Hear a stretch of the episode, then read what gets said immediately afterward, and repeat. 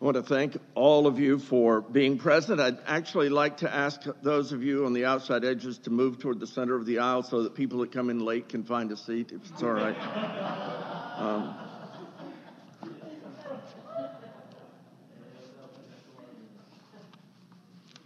um, I'm so appreciative of so many things this this week. Um,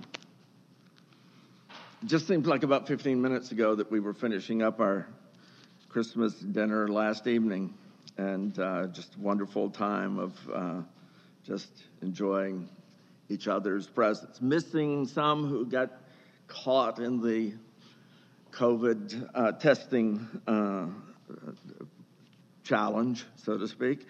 And uh, but but at the same time, just a, a wonderful day. But then thinking back over the week, especially back to last Sunday. I'm so grateful for for the, uh, especially for the message last Sunday. Everything about uh, last Sunday was just a, a, really wonderful time. But Kyle's uh, message, he, he referred to it earlier about uh, Elizabeth and and Mary and the idea of loss and hope and that remarkable story and drawing us into it from Luke chapter one and so forth. And and then just to thank all of the, the, the young people and the children who participated in the pageant uh, last, last week. Uh, uh, I don't know that you could do it better. That you know, with uh, uh, using those resources and so forth.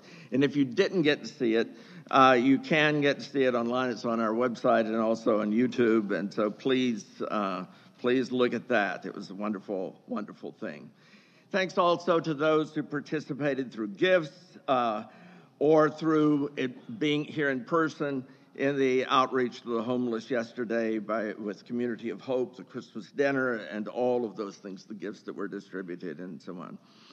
Um, just want to say one thing that is by way of announcement. Uh, we've been having uh, on Tuesday evenings a, a class uh, called Why These Books and we're taking a little breather, a little break from that, not breather, a break from it, and uh, and then on January the 11th, we're going to start up with a new topic, and that topic will be uh, about the law, the law of Moses, both in the Old Testament and in the New. We're going to start off, I think, pretty much working uh, with some with Deuteronomy, but just trying to understand. Uh, some the way in which this uh, this great phenomenon of the Torah in both the Old Testament and in the New works uh, for us. So we want to invite you, if you're at all interested in reflecting on these things, to come and, and join us in that time. Please pray for our nation and our whole world as this pandemic keeps keeps destroying, destroying lives, destroying livelihoods, upsetting families and relationships. It was just a few weeks ago that any of us had ever heard about the Omicron variant of COVID 19. But its power to infect people widely has hit all of us during this holiday season. So, uh, if you're here, I would imagine that you're likely vaccinated, but if you're not, if you're hearing my voice, get yourself vaccinated. We don't want to lose you and urge others that you know to get vaccinated and to take all the precautions that are necessary. It's a shared threat, and we need to help each other uh, together. As, um, as Kyle mentioned at the beginning, uh, the introduction, through this Advent season, we've been shaping our meditations around the various themes of Advent, the traditional themes of Advent. And um, and going all the way back to our to our congregational retreat and that theme of what sustains us in the idea of holy longing, a longing for God in in every way. And uh, and we've linked up as as Kyle um, identified these parallels of need and love, grief and joy, power and peace, loss and hope. Loss and hope was the one that, that Kyle led us through this last um, last Sunday. And so this morning, I, though, just want to kind of add on to the completed series of, of Advent, uh, the four Sundays of Advent, with uh, a Boxing Day edition. Uh, we're going to be coming up to a new year in this uh, this next Saturday, and I want to add the the uh, additional element of holy longing, already and not yet. That seems to me, at least, uh, something that can fit uh, in between this uh, these themes of holy longing that we've already had and the idea of, of moving into a new year. Already and not yet. If, you, if you've ever studied the, the Bible very much at all, you, you know that you come across this, that things that have already happened, but we're also awaiting. That's sort of the idea of holy longing. That's the idea of Advent, of, of awaiting something that is coming, someone who is coming. And one of the most basic aspects of longing in the experience of our faith is uh, as we have this fundamental commitment to, to Jesus is its orientation toward the future. The holy longing that we talk about whenever we use this as a, as a theme is not a longing for a golden past when things were better, when, when we were better, when the world was better, and all those things. You, you know how you can play, play that, that game. You can Ancient people often did it. We do it in our time. We put on the right glasses with the right filters to cast a rosy glow over some part of the past that we want to focus on. And usually it's a glow that comes from ignoring concrete realities of the past. This longing that we're talking about in this theme is a longing for reality, a longing for God, for the one God who, throughout the story of the Bible, leads God's people on a journey through difficulty, often through suffering, into a future, a future of hope that they can, usually as we observe it going through the scriptures, that they can hardly begin to imagine. From the very first verses of the Bible, we learn of a universal creator God who delights in the very good creation that he has created and that he, as he makes these human beings, makes them male and female, makes them in God's own image. There is not in the whole first chapter of Genesis, as the whole story starts, there's not the least hint of anything uh, that's either evil or even painful in all of that creation. This God of our longing is the God of all humanity, of all reality, the God of truth, the God of goodness and beauty, God that is in the unfolding of his creation. He gives to us human beings, us, a moral conscience. He gives to us a consciousness of self. He releases us in freedom. And, uh, and, and, and, well, you know the story. You can find it starting in Genesis uh, chapter 3, especially. But even in chapter 2, with the idea of the, the tree of the knowledge of good and evil and the idea of death, the very first couple has their first child, and that first child turns out to be a murderer, Cain killing Abel. He's also a coward, but also a maker of culture. And you follow on down the line. It, you, you know the story. The great Abraham follows God, is the father of the faithful, but he's also he also lies about his wife and he gives her away so as to protect himself because he's fearful and all of that. Moses is God's great prophet going up on Mount, Mount Sinai to receive that Torah that I was just talking about. And down at the very bottom of the mountain, the people are already making idols that, uh, that, that contradict the, the basic idea of that law that, that, God, that Moses is being given. The great God of creation as we watch through the, the story is certainly beyond our imagination. He's beyond our description. And, and there is a sense in which, of course, we can say that he's the same as Scripture does, the same yesterday, today, and forever. But that God of all reality, as we watch through the story, chooses to deal with peoples, the peoples of this whole creation in very different ways throughout the history that unfolds. There's always a before and after, an already and a not yet. God's greatness may be unchanging on a scale that's beyond our reach, but that greatness is such that He deals with us human beings in the changing and unfolding story of a history shaped by the freedom that he gives to us humans. Ah, we make so many blunders and self enslaving mistakes, and we create so many wrongs and ways of oppressing each other that we may well wish that God had not given freedom to us humans. And actually, you do find it often argued that. If God were really good, He wouldn't have given us uh, freedom. But without it, we would not be human beings. We would not be in the image of God, not able to share in the process of creating a future that is part of who we are through the vast tapestry of the story of Israel in the Hebrew Bible, we in our time, reading back, looking back, we get to watch that very challenging story. It's often very beautiful, and we worship with the, the Psalms, and there's so many remarkable and inspiring stories. But, but just as often, it's not easy. And often we want to look away we have trouble making sense of what was going on. God interacted with the people, not in some rarefied way, separated from the culture within which they lived, but rather within the context of language and law and symbolic practices and government and family structure and resources that was all around them. Yes, he changed it. Yes, he shaped it, but yes, it was still within that, that world.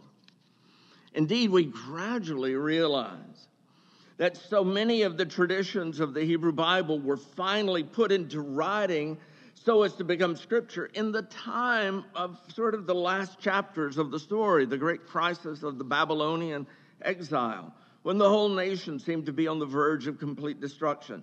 So many of the stories help to explicate how things went so wrong in a story of such hope.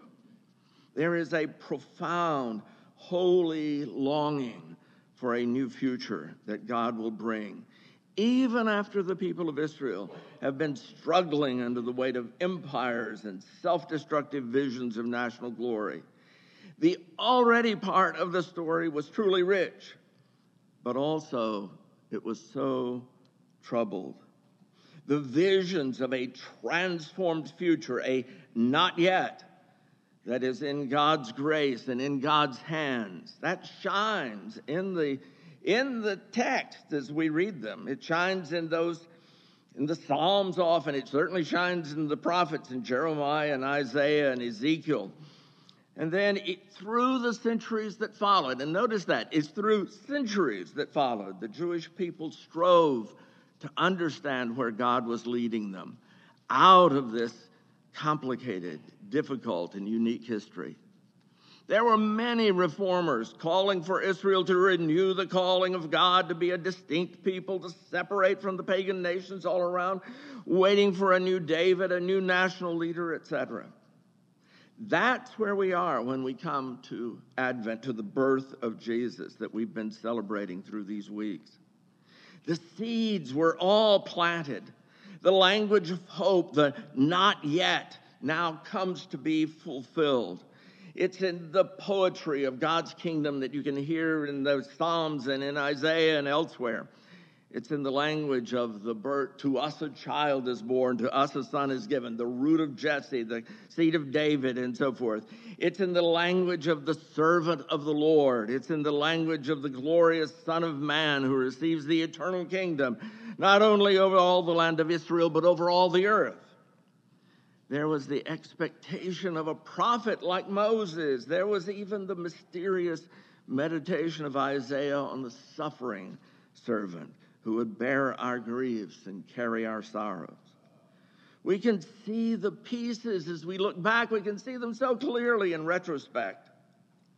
But no one at the time could even imagine the boldness of God, the unexpected grace of God that could show that these diverse hopes and many others belong together. The not yet of so many hopes and aspirations. And as you think about the time of, of Advent, think about Zechariah and Elizabeth, think about Simeon and Anna, think about Mary. These, that not yet of all of these hopes were molded together in a single unity that no one could have expected. God's own self came among us. People had hoped for a great messianic king, like other kings, but much better. But God came. God's own self came. It was incarnation. That's where that word comes into play. The incarnation of God in flesh as one of us with all the weakness and vulnerability of a baby. It was the not yet of that whole story of Scripture coming to fulfillment, but in, a, in such a surprising and transforming way that all the expectations of the future that people had had were remade. God is bolder than we humans ever expect. All the multifaceted not yet of Israel's troubled and oppressed expectations became the already of the gospel. God with us, God breaking in, not with a new philosophy, a new set of instructions, a new law, but in person, as one sharing our struggles and sufferings, as one who knows the vast reality, the vast reality, who knows that vast reality of God's self giving love and what that can mean. And comes not just to tell us about it, but to live it out, to live that love by taking on all our sin and even our death. The Son of God, who comes to make each of us frail human beings a daughter or son of God in the full sense of sharing in God's life and sharing in God's Holy Spirit, even now, as a result of Jesus' conquest of death on the cross. And as you just think about it, it just goes on and on. That is this good news. That's what Advent's about. That's why we do this. No one believed such an event was possible. No one expected it. No one would have or even could have invented it. Jesus came, Advent, incarnation, and Jesus lived it. It actually happened. It became a fact of history, lived to the full in Jesus, before even those closest to Jesus realized what was happening. And so, this is what brings us through Advent here on Boxing Day to these amazing texts that you heard read in our call to worship and in our scripture reading this morning. Paul writing to the Romans in Romans 8, and John writing in 1 John chapter 3. Both John and Paul show how followers of Jesus are called into a new, already not yet reality. But it's now one that includes all of humanity, not just a small, clearly defined people of God in one nation and so on. All of the humanity and all of the created world. Passages that talked about the land now are are, uh, are understood to refer to the, her, the earth, the whole created world. We reach back to the grand vision of Genesis 1 and the call for every human being to be shaped in the image of God. And John, in that text that you heard Mary read so beautifully for us just, just before the, the, the, the sermon today, in, in, in 1 John chapter 3, verses 1 through 3, he starts with the past of Jesus, the past manifestation of God in Jesus that he described at the beginning of the letter. If you remember back at the first verses of the, of the, of the letter, what we have touched, what we have seen, what we have seen with our own eyes, what we've touched with our own hands concerning the word of, word of life and so forth. He t- starts from that past clear manifestation of God in Jesus and then places us between that event and the future manifestation of Jesus and of God that is still out in the future at a time known only to God. We live between those and participate in both. He wants us to see that we live continually within and as part of the reality that became full reality in Jesus and will be clearly manifest for us again as God brings it about. Just think about that for a minute. It means a lot of times, this is a great thing to say, and I, am not in any way wanting to denigrate it, but a lot of times it's the very first and the heart of all of Christianity. People often say that God created everything, God makes everything, and everything is aimed toward bringing God glory and honor, celebrating God's glory. And that's, that's fine, that's great. But as one sees here, there is this other element of what God is actually doing that God is seeking you, seeking us. God wants us. Not that He wants to make some bargain with us and make us rich and wealthy so that we'll really be good followers and all of that sort of thing, or some other thing that we really deny everything and don't do anything that we like and tr- really try to make ourselves miserable so that we'll be good, whatever it is. God created every single one of us and wants that relationship. And it's that that is in process in this already not yet. So I want to read again 1 John chapter 3 verses 1 through 3. I'm reading it in my, my own translation here as I often do. Just consider the kind of love that the Father has given us. That we're called children of God. And none of that. And we are that. That's why this cosmic structure doesn't grasp what we're about, because it never grasps what God is about. Beloved friends, we're God's children right now. And it hasn't yet become clearly manifest what we're going to be. What we do know is that when God in Jesus makes himself clearly manifest, we're going to be like him because we'll see God as God genuinely is.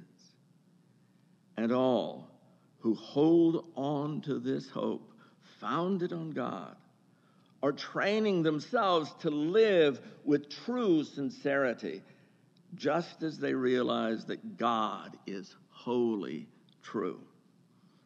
Oh my, just the phrases of this provide so much space, so much depth for meditation and reflection.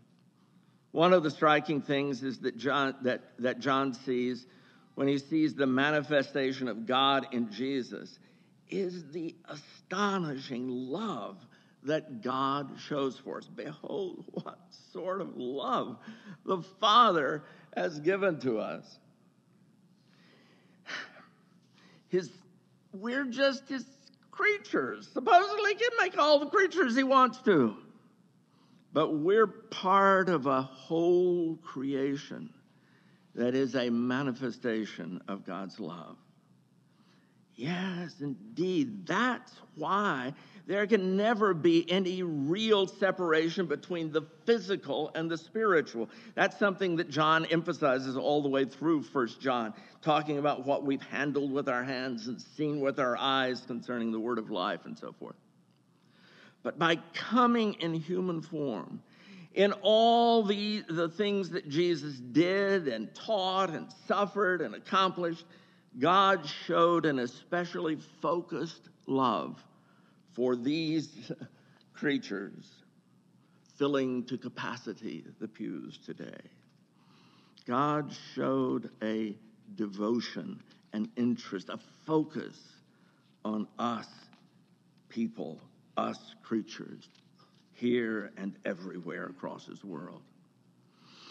For these creatures that he's given, a, to whom he's given a, a capability for moral freedom, for creativity, for imagination, for a consciousness of ourselves, and for complex relationships.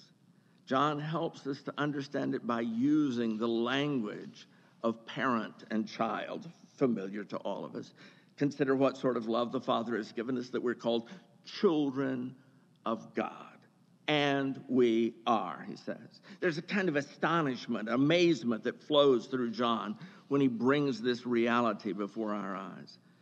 John wants us to see that this is not simply a concept or a belief, but a reality that, like Jesus' incarnation, brings together the realms of God and our own realm. Because of that reach, that reach into God's realm and into our own down to earth, to put it lightly, life. We don't have any precise human language for it. I don't know how it is that God's Holy Spirit dwells in you and in me, but He does.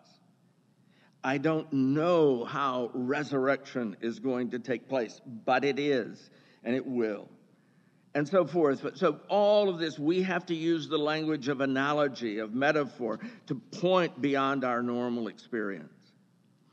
At the beginning of John's gospel, you'll remember in the, that wonderful, amazing first, first chapter, he talks about this, this experience using the same kind of metaphors. This is uh, the Gospel of John, chapter 1, verses 12 and 13. But to all who received him, he gave to them authority to become children of God, who trusted in his identity, who were begotten not of blood, nor of the will of the flesh, nor of the will of, of man, but from God.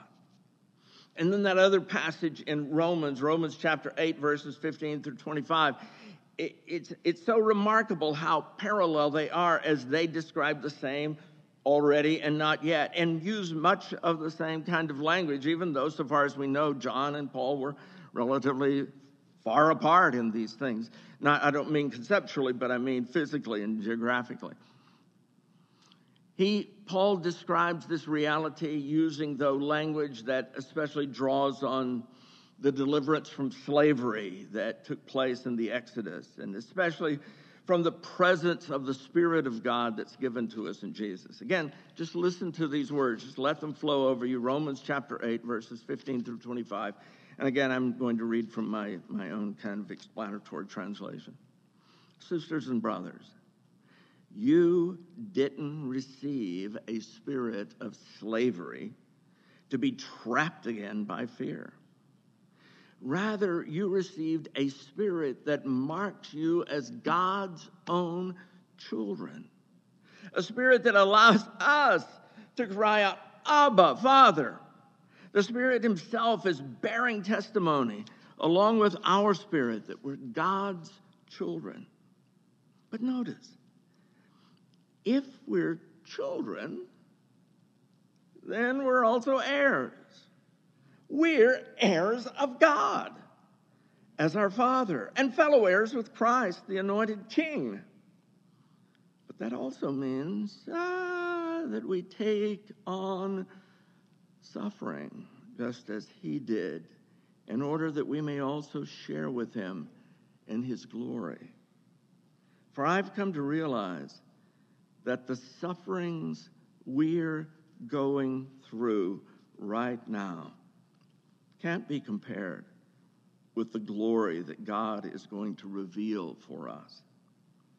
For God's creation is waiting with eager longing for when He ultimately reveals all the children of God. For the creation was subjected to its own frustration, not willingly, but because of Him who made it subject to us.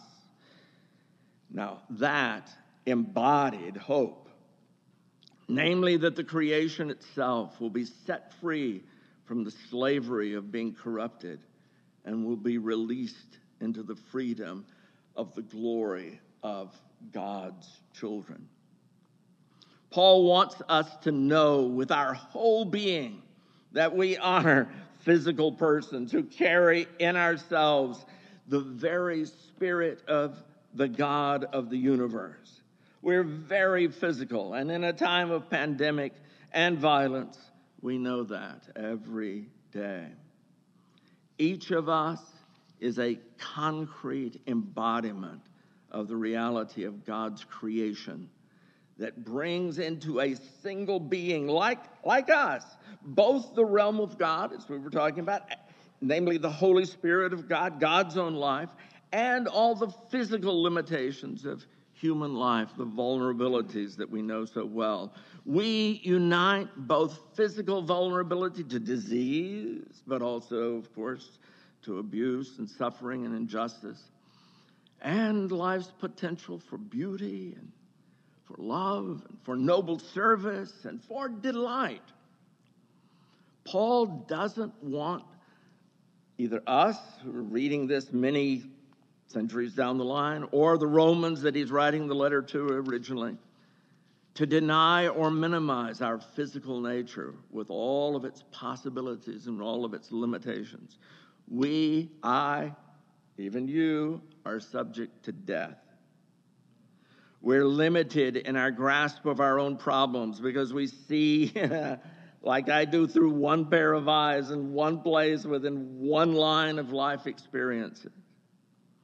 We have our own particular hurts and blinders and our temptations and our childhood experiences and our ethnic culture and our knowledge, either great or small, our sensitivities, our prejudices, our ambitions, our angers, our self deceptions, and you know the story. It goes on and on and on. All of these are real and, to, and contribute to what Paul calls our flesh. This is not the physical body when he uses that term, but it's all the smog of our limited and broken lives that dims our view of God's reality, God's great reality. Our fears are right there in front of us. They're so easily seen, sort of, by us, though we deceive ourselves a lot of times about them. But reality is more what God has done in Jesus is to come among us, as we've said, as a full human being, experiencing all that pain and brokenness and betrayal and hurt and temptation and suffering that create the blinding smog of our, of our lives. But in his death and resurrection, he also brings us to God's tender, loving presence as Abba, dear Father and the unconquerable life of God in God's Holy Spirit. What God has done in Jesus is to give by grace this new relationship to God as God's own daughters and sons. But God doesn't show himself as the word father, especially back in that time, often meant the patriarch, the powerful patriarch of the family who controlled everything. That was the common way, and that was what was ensconced in law in the Roman Empire. But rather, God is called the loving, self giving Abba, who remakes and renews the very reality of the one God that we had thought we knew and shows the love with which God enfolds his creation. It is hard for us to take in such ex- extravagantly good news. The Spirit must dwell in us and speak from within to us and through us, testifying to what God has created for us. It's because of that Spirit that we can cry, Abba, Father. It's a truth, a, a, reality that's far larger, more comprehensive, more wonderful than anything we can see simply about ourselves. I could never know that about myself, except, of course, by flattery. Loved by the Creator of all that exists, even when I don't love myself. Given God's life by God's own gracious gift even when I deny my own life. created with soaring voices and dancing feet and serving hands and a wonderful wild imagination, as well as a moral compass and hearts that love and embrace others, and bodies and souls that can receive that very Spirit of God. We can be, we are God's own children. In that identity, we live between the already and the not yet. What God has already shown us is wonderful.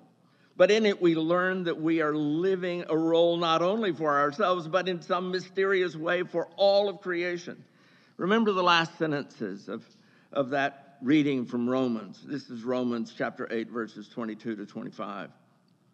For we're aware that the whole creation is groaning together and suffering great pain right up to the present. But that's not all. We ourselves are part of it as we have the first fruits of the Spirit. We're also groaning inwardly as we anticipate the full experience of being God's children, the deliverance of our bodies from all that enslaves them. For this is the hope for which we were saved. Now, a hope that's already seen is not a hope. For who hopes for what they clearly see? But if we're hoping for something that's still beyond our sight, we anticipate it with enduring patience. Paul uses language here that's often used for the intense pain of a woman in child going through childbirth often translated as travail. The pain that, even in the best natural circumstances, can be overwhelming as it leads to a child, a new life coming into the world. If all goes well, it leads to the fulfillment of long expectations and joy at a new, wonderful life.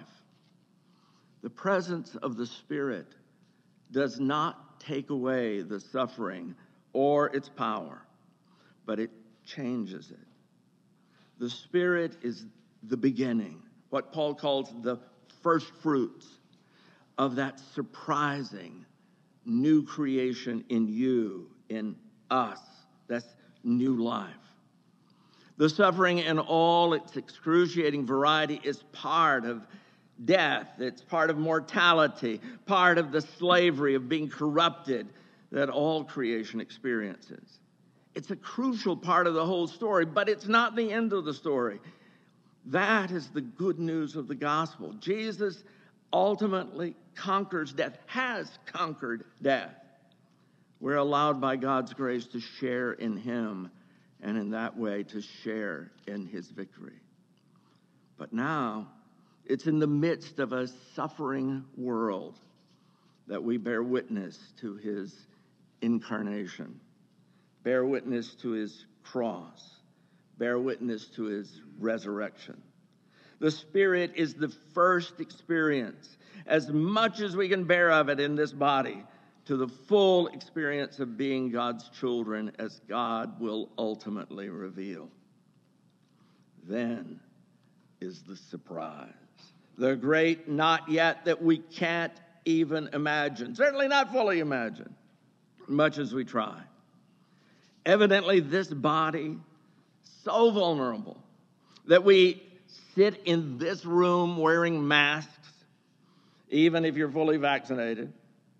This body, this vulnerable body, can be recreated by our Abba to truly share in his glorious life with all the self giving love that we see in Jesus. This is the hope that carries us through, that bears the weight of our lives. We journey with God into the future. God gives us His Spirit now.